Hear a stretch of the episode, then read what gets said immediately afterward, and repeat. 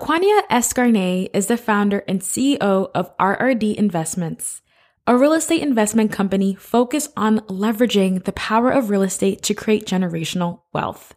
She owns almost a million dollars in real estate in Maryland, Virginia, and Pennsylvania. Aquania also recently launched a new website, thepurposeofmoney.com for women focused on building generational wealth for their families.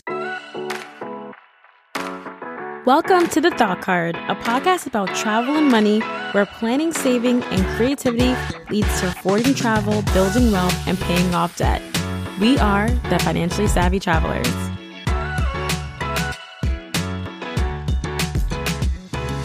So, Aquania, one of the things that I truly, truly find inspiring from your story is that you have almost $1 million in real estate investment as your portfolio.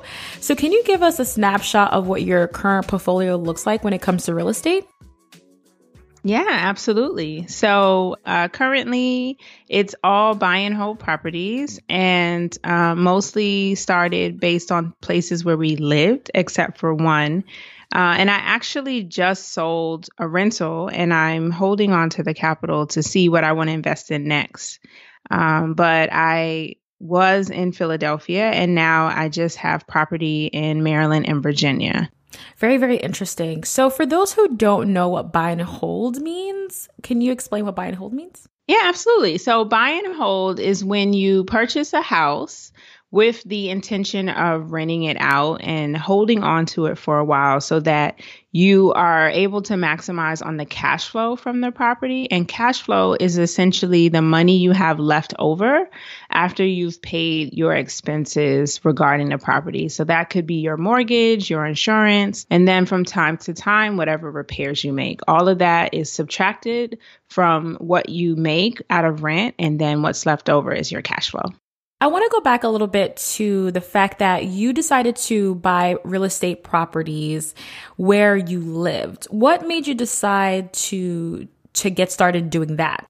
So it's it wasn't really a science or an intention to become a real estate investor in the beginning.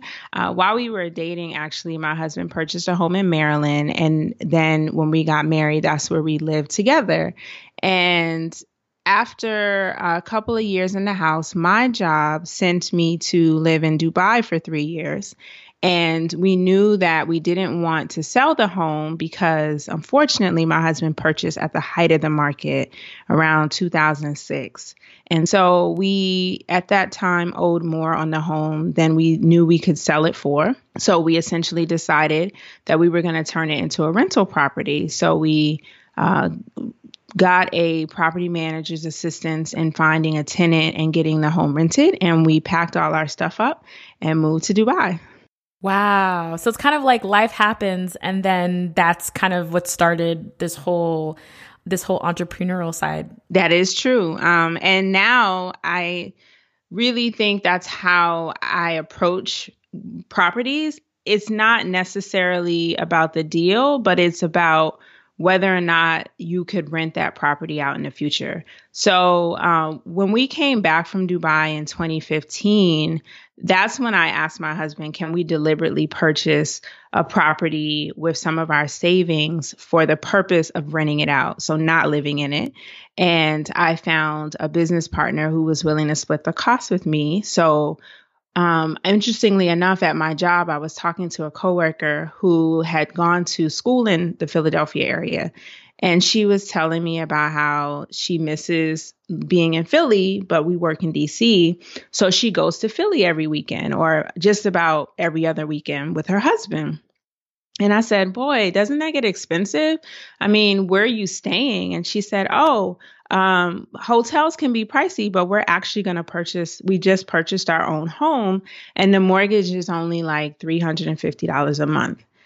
And at first I said, Can you repeat that? Because I don't think you said that right. And she said, No, I'm serious. Like, we bought a house because it was cheaper to live in our own house in Philadelphia every other weekend than to stay in a hotel.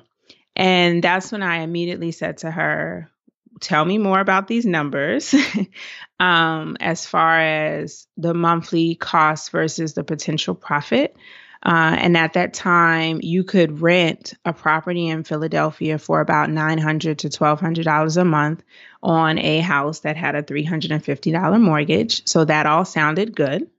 And the second question I asked her was, Well, who's your real estate agent? And can I have their information? And I called him right away. And the first weekend we went up to Philadelphia, we saw five properties in one day and ended up putting our offer on one of the homes. And that was our first out of state property in Philadelphia. That's very, very interesting. Now, when you were thinking about buying your real estate property in Philadelphia, did you have any concerns or thoughts about like, how is this going to work? I don't live here. What were your thoughts on that? Of course. So I was a little nervous, but one of the benefits to going with someone that was referred to me was he had a lot of knowledge about the local rental market he wasn't just a real estate agent, but he had also been an agent for a lot of investors. And at the time, his company also offered property management services. So he packaged it as an opportunity to get involved, but also to have the support you needed. So access to contractors, access to property manager, access to knowledge about the market, or at least steps to kind of get you started.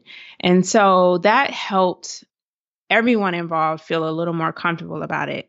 And then again, um, we still did our due diligence. So I, I can't even tell you how many times I drove to Philly the first maybe six months to a year of just getting the property ready. Um, we ended up, just for background, purchasing a property that an estate was selling. So basically, the owner of the home had passed away, and his children were no longer interested in maintaining the home and decided to sell it.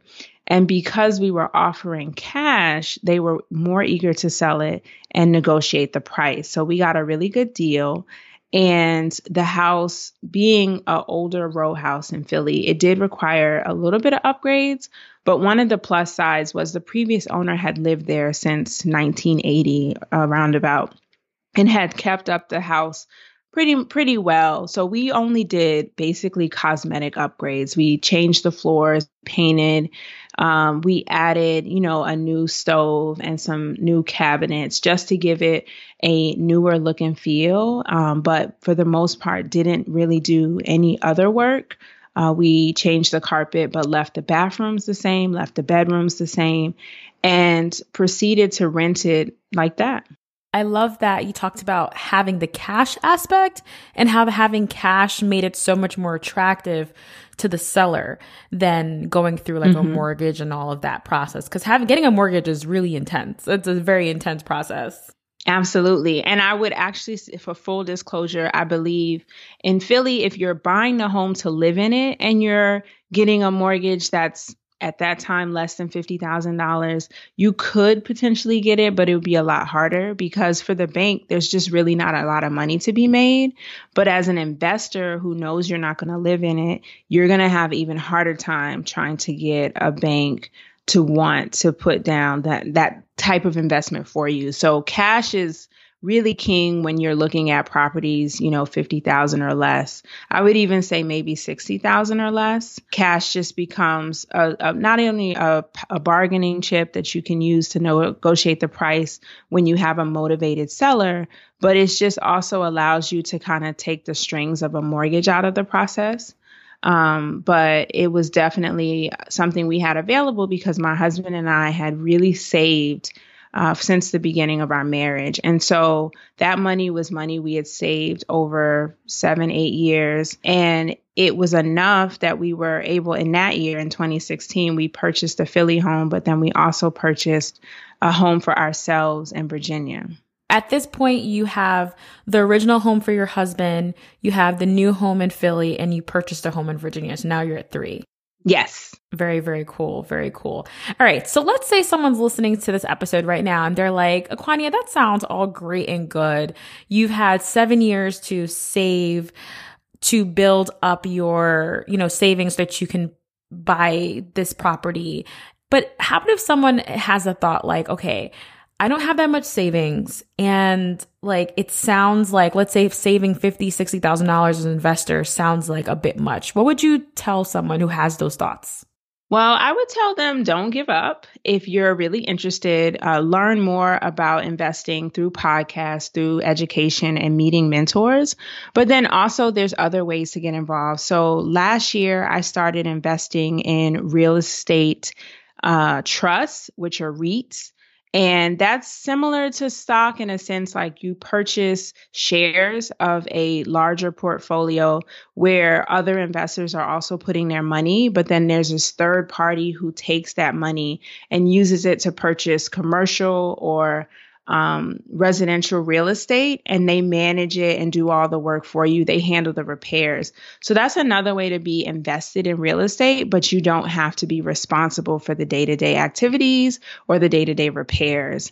And so I spent some time looking into different real estate investment trusts and I found one that I thought was best for me. Uh, it allowed you to come in at a minimum of a thousand dollars, but you could do as much as you want, and um, very little you know, very little pressure to put a lot of cash. And so that's one way that you can also be invested in real estate. So you know that what your initial investment was and you can kind of estimate what your profits will be. So that's one way to get involved. But saving uh, is a great way to do it. If you don't want to save or you're feel like you need to get started sooner, partnerships are another way. Like I said, for the Philly house, I acquired a partner to help split the cost with me. So it was you know, a cash investment, but I didn't have to come up with all the cash by myself. And so, what I would say about that though is just be careful about who you partner with. Make sure you both are on the same page. You know, I had documents in place that solidified each person's responsibility, both financially and as well as administratively, because when you're out of state, you have to apply for rental licenses. You have to set up business documents that allow you to operate in Philadelphia, for example. So I had to make sure that we both knew who was responsible for what paperwork, who was responsible for filing taxes, and then who was responsible for what financial uh, obligations. And we had agreed to split the profits and the cost 50 50 before we even put $1 into the process. And so a lot of people think, oh, I'm so excited, I'm going to find a partner and get started right away. But I actually recommend you get the terms down first and then you start to put your money into the process. That's a great, that's a great tip. Great, great tip. Definitely making sure you're on the same page and also making sure that you have the documents and legal documents in place to make sure that you're both protected. So I would say uh, mortgages are not a bad thing, especially in areas where the property may be more expensive and you don't necessarily have enough money to purchase it outright. So I'm I don't want to give the impression I don't have any mortgages. We do have mortgages on the Maryland and the Virginia property, but we had to come up with some down payment. So even when it comes to a mortgage, it's less money, but you still may need a little bit in skin in the game by putting money down in the form of a down payment. Right. Now, I've heard that if you buy your first property and you actually live in it, you get one rate for your mortgage. But then for the second property that you have that they know it's an investment property, the rates are different. Is that true? That is correct. Yes, that is correct. So you have to just think of it from the bank's perspective. And this is if you go to a bank or even if you go to a hard money lender, because there are some what we call investors who are willing to give out their own money to help other investors purchase property, to flip property, which is when you renovate it and sell it. And so, in both of those circumstances, they want to make money. That's why they're doing it. So when it comes to a bank, they're going to offer a first time home buyer or a, a home buyer who's going to live in the property a lower, more traditional interest rate because they want to encourage home ownership and they know that most of the time when you're living in it, you're going to do your best to stay in that home and pay the mortgage according to the terms, whether it's 15 years or 30, right?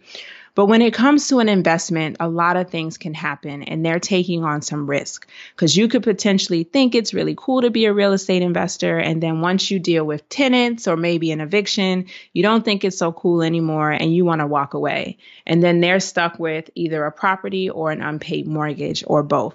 So investors tend to pay slightly higher interest rates for mortgages that are on specifically investment properties But depending on the time of the market or what interest rates are, they may not be that much higher. For example, when I've shopped rates before, say a traditional rate for a home you were going to live in was between 3 and 5%. But then the interest rate for an investment property I've seen as low as 7%, but I've seen as high as 14% if it's another investor trying to loan you money just so you can potentially buy it, renovate it, and then sell it within six months. You're going to see 14% or 12% interest rates for things like that. So, do you prefer to buy and rent, or do you prefer to flip and why?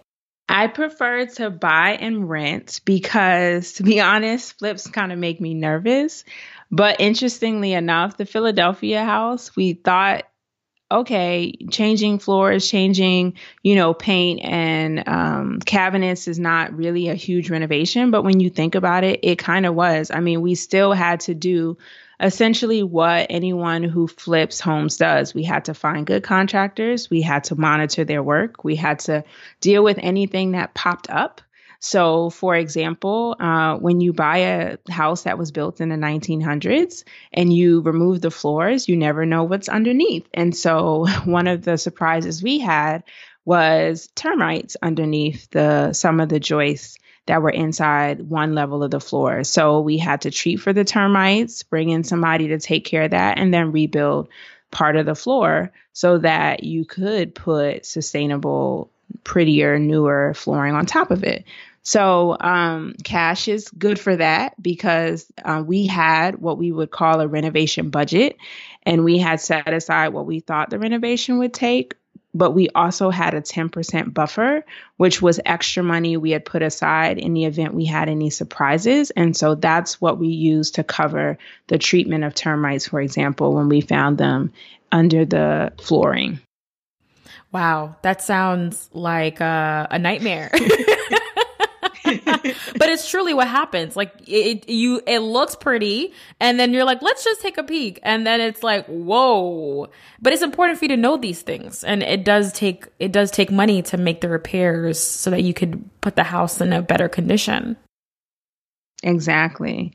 Um, but I am interested in flips. I just haven't done one. Um, my father, who really inspired me to get into real estate investing, he has done both uh, purchasing homes for rental properties and flipping them. And he really makes it seem like a flip is not very complicated. It just requires, you know, timing and dedication and, and management of the process.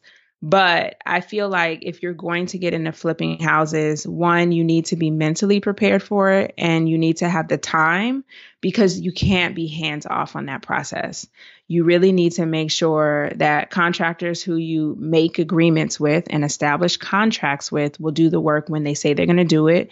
You have to inspect it in phases and make sure it's done so that it's not a bad flip and you have, you know, it looks pretty, but it's shoddy underneath. So that's something I say if you want to get into flips, definitely make sure you have the time. And I would even say a mentor um, that can kind of walk you through the process because what you don't learn from a mentor, you will definitely learn from mistakes. And when it comes to real estate investing, mistakes tend to cost money. And so that's where also, you know, access to either your own savings or other people's financial support is where it comes in handy because you're going to like I said you're going to learn from mentors or you're going to learn from mistakes and it helps if you have the resources to kind of get through that.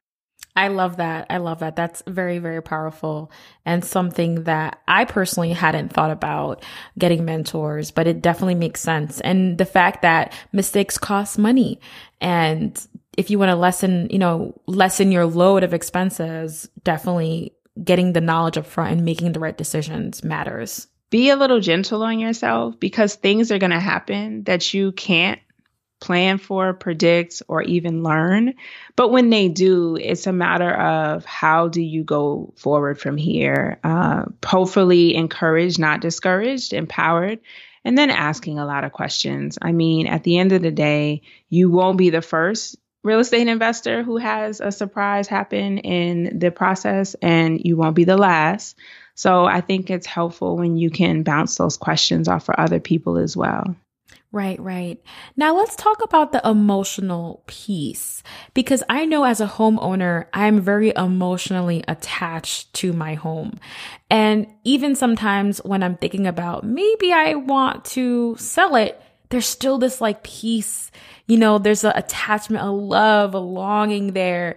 As a real estate investor, do you have an emotional attachment to your properties or do you just keep it like this is business and moving on? This is it's funny you mentioned that. I think they're all business acquisitions, to be honest. I even the home that my family is living in now and we're creating memories in, I still consider an investment that if somebody came along and offered me the right price, I would sell it to them. That's exactly my mindset when we got an offer on the literally 2 months ago on the Philly property is does it make sense? Am I making more money than when I bought it? And will I be able to reinvest what I make into something else? And so I would honestly tell you, my husband probably thinks this differently about this, but the home we have now, I have personalized it to an extent.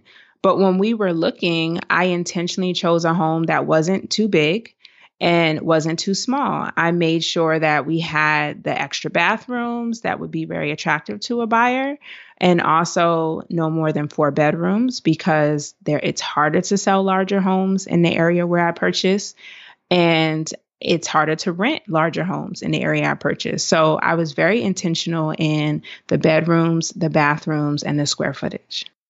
Okay, now this is really interesting. So someone like me who's very personally attached to my home, how do I switch my mindset or begin to reframe my mindset where I can be at the point where it's like if someone does come around and they want to drop a bag, I could be like, okay, let's do this. And I don't know, I guess for me, there's a part of me that's like, I know, like, I, I think when I bought the home, I knew I didn't want to do a lot of moving like I think back in the day, people had a starter home and then they would grow into it. And I just wanted to have something and I can just grow into that and not have to look outside again.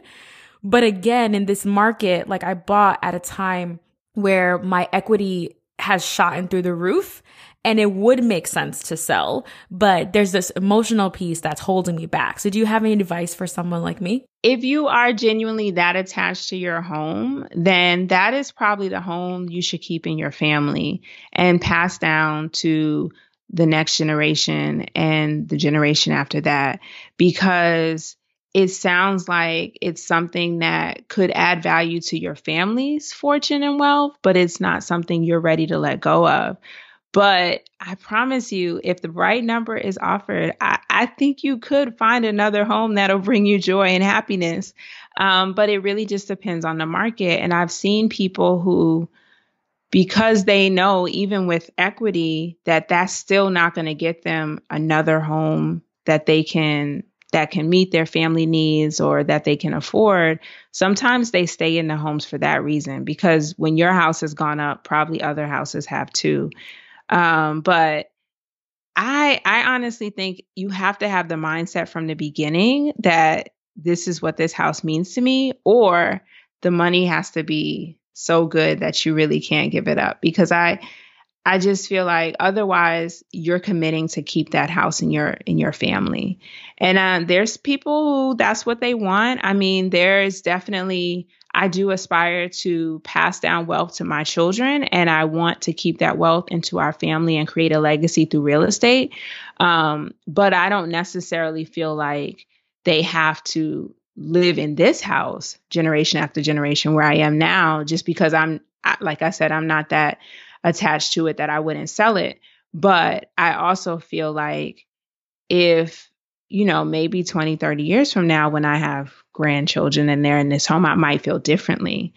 But for those who are in homes now, like you, who are really attached to it, I think once you make a decision that, hey, this is a good time to sell because I would profit from it really, or I'd be able to get something better or more suited for what my next step is, then I would say it's okay to be attached to the home, but maybe you are more intentional about who you sell it to. So I've had uh, friends and family who they have really taken who they sell their home to seriously because of the emotional attachment. So they may do creative things like ask prospective buyers to provide a letter of what they intend to do with the home or or if they intend to live in it themselves.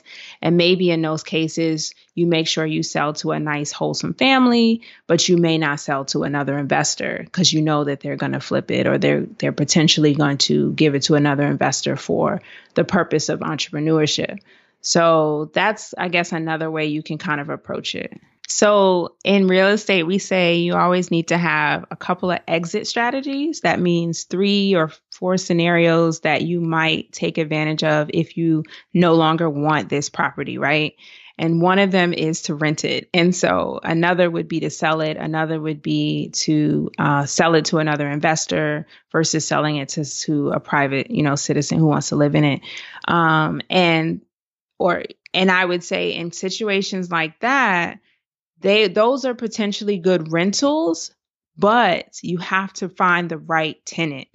Whereas it wouldn't be a good property to sell necessarily if no one is potentially looking in that area because they might need good schools and it doesn't have good schools. But I would say whenever it comes to your exit strategy, you should run what we call the numbers. So if you said, Hey, I want a different house in a different neighborhood and I now have the money to do it.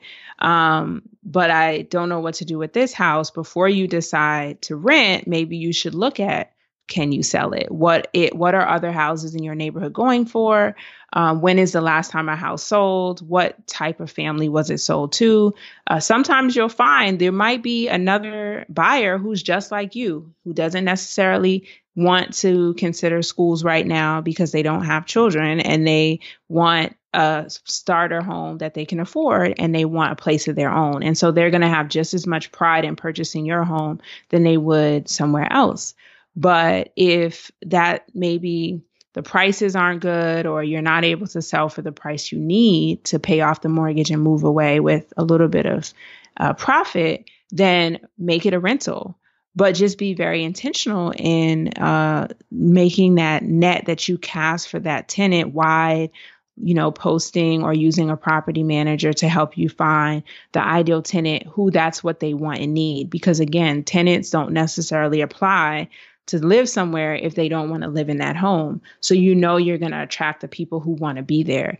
And then by renting it, you still are able to make money off of the property and you still have it in your assets, but you're not living there anymore. So you don't have to necessarily deal with the day to day. I am very inspired and attracted to the fire movement, and perhaps some of my audience members might be as well.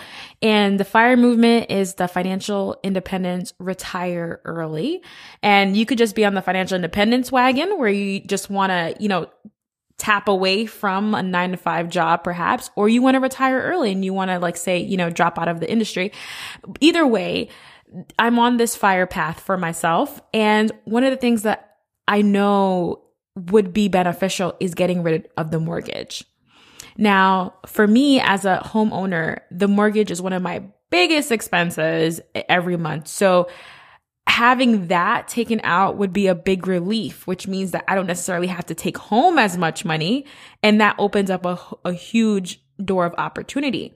Now, if you're at a place like you're a young millennial, you're doing the things, just bought a house, but you're not really sure you know, life can take you in different directions. Is it worth it at this point to work on paying off your mortgage as soon as possible?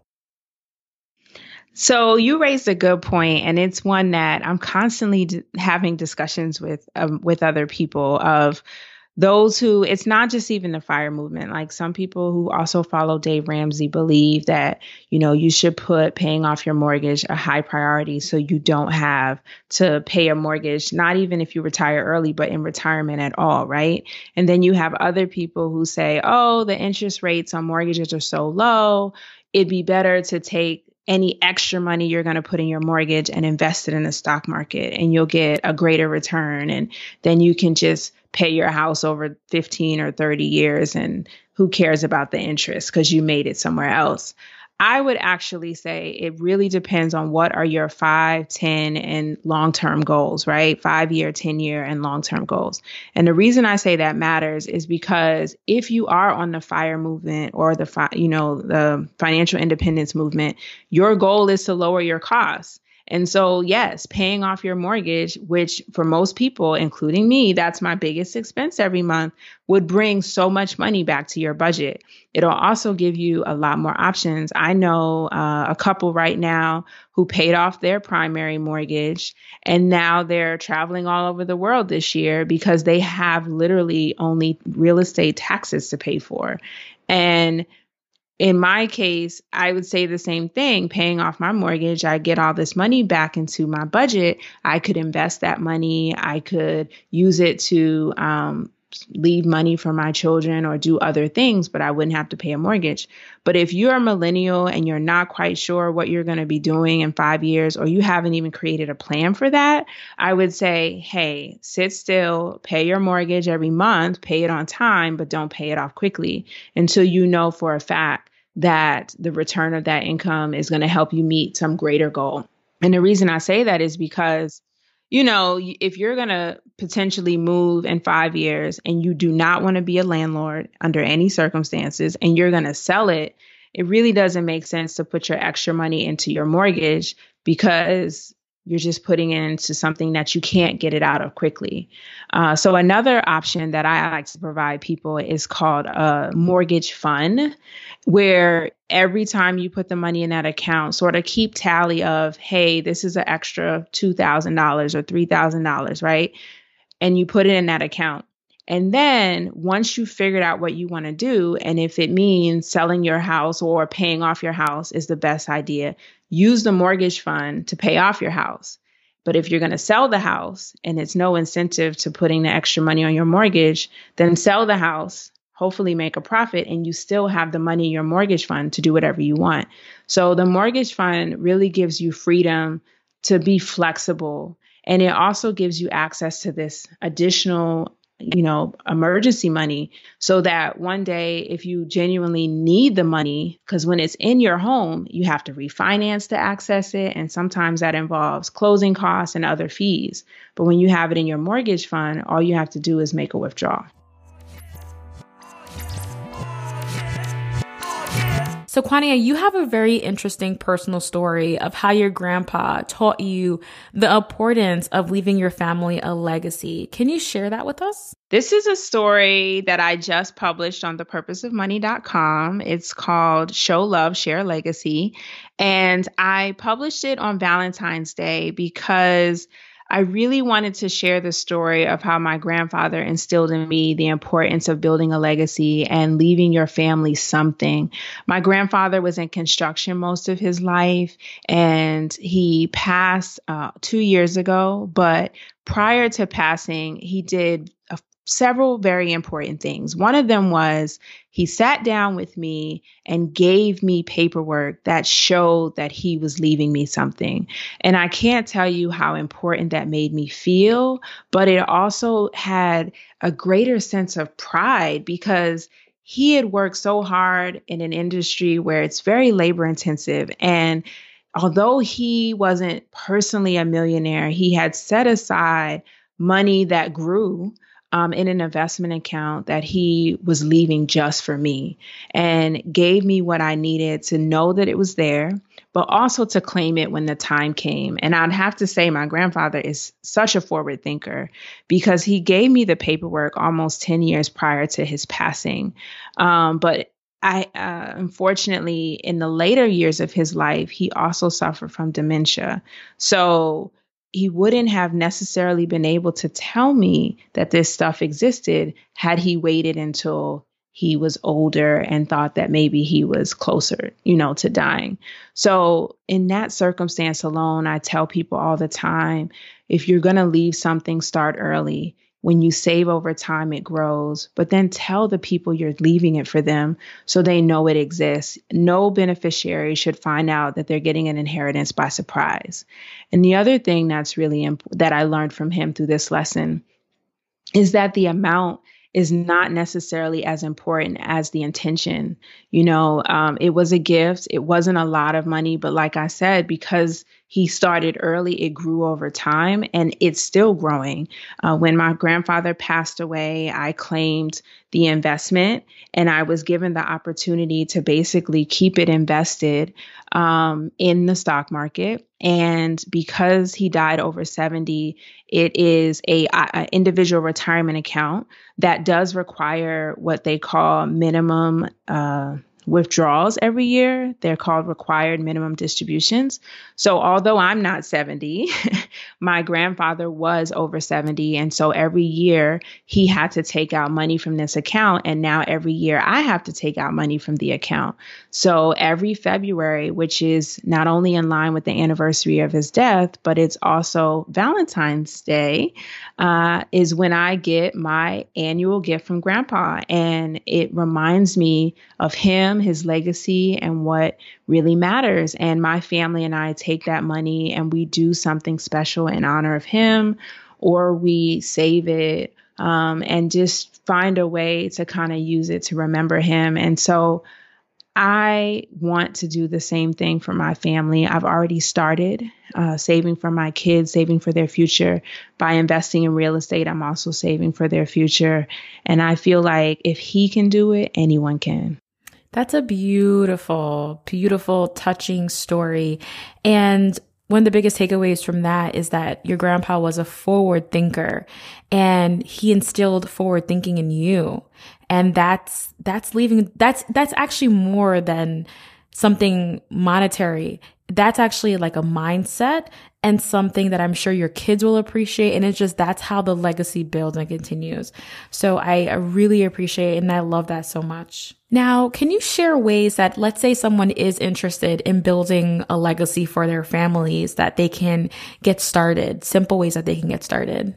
So, tip number one is to get life insurance. And the reason I say this is because I am personally determined to see the end of GoFundMe accounts for funerals, especially for communities of color. I feel that as someone who sells life insurance, I know that for some people, you can get an insurance policy for 20 or dollars or less in some cases, depending on your age and health. So there really is no reason why someone should not have a life insurance policy if it's only going to cost them $20 a month or you know $50 a month depending on their age and health.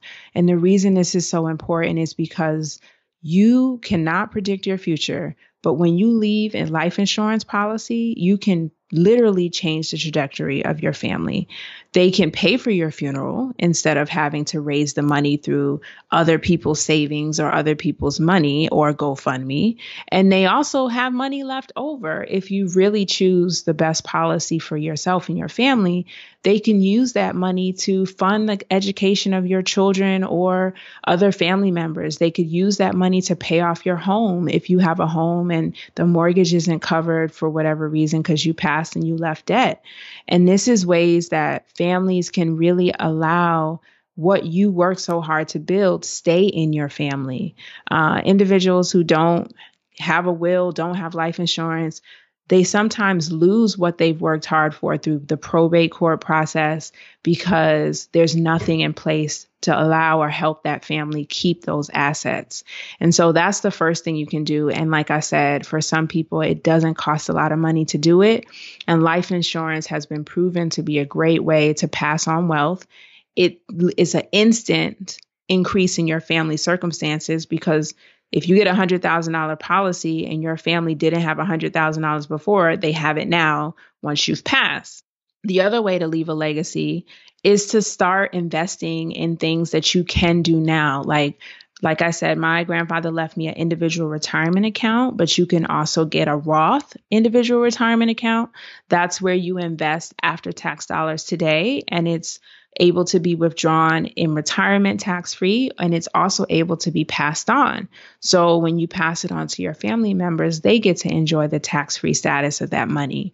Uh, if you uh, are into real estate, real estate is an option, and you can leave a, a good will that says what to do with the properties, and you could potentially split the properties up amongst family members, or you can leave it in a trust and allow your family to manage the properties through a trust once you've passed on. Um, there's so many ways, and there's stocks and bonds and other ways. But I would say the first thing that I recommend is that you get life insurance. And then once you have that in place, really work with a professional on estate planning. And most people assume that I'm young, I really don't need a will, I don't need to think about estate planning. And I would say that's false.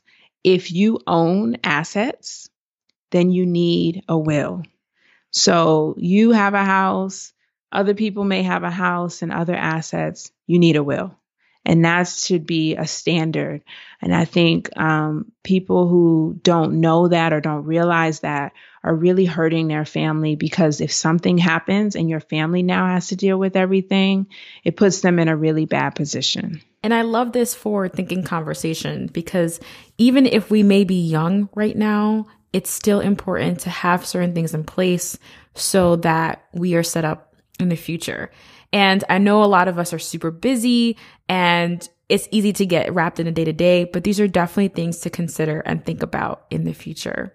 So Kwanya, this was such, this was such an interesting conversation. I personally learned so much about real estate investing, being a homeowner and just kind of shifting my mind frame and also about leaving a legacy behind and generational wealth. If the listeners want to connect with you, what is the best way to reach you? Check me out at thepurposeofmoney.com and also on Instagram at the purpose of money. I'm also on Facebook and Twitter with the same handles.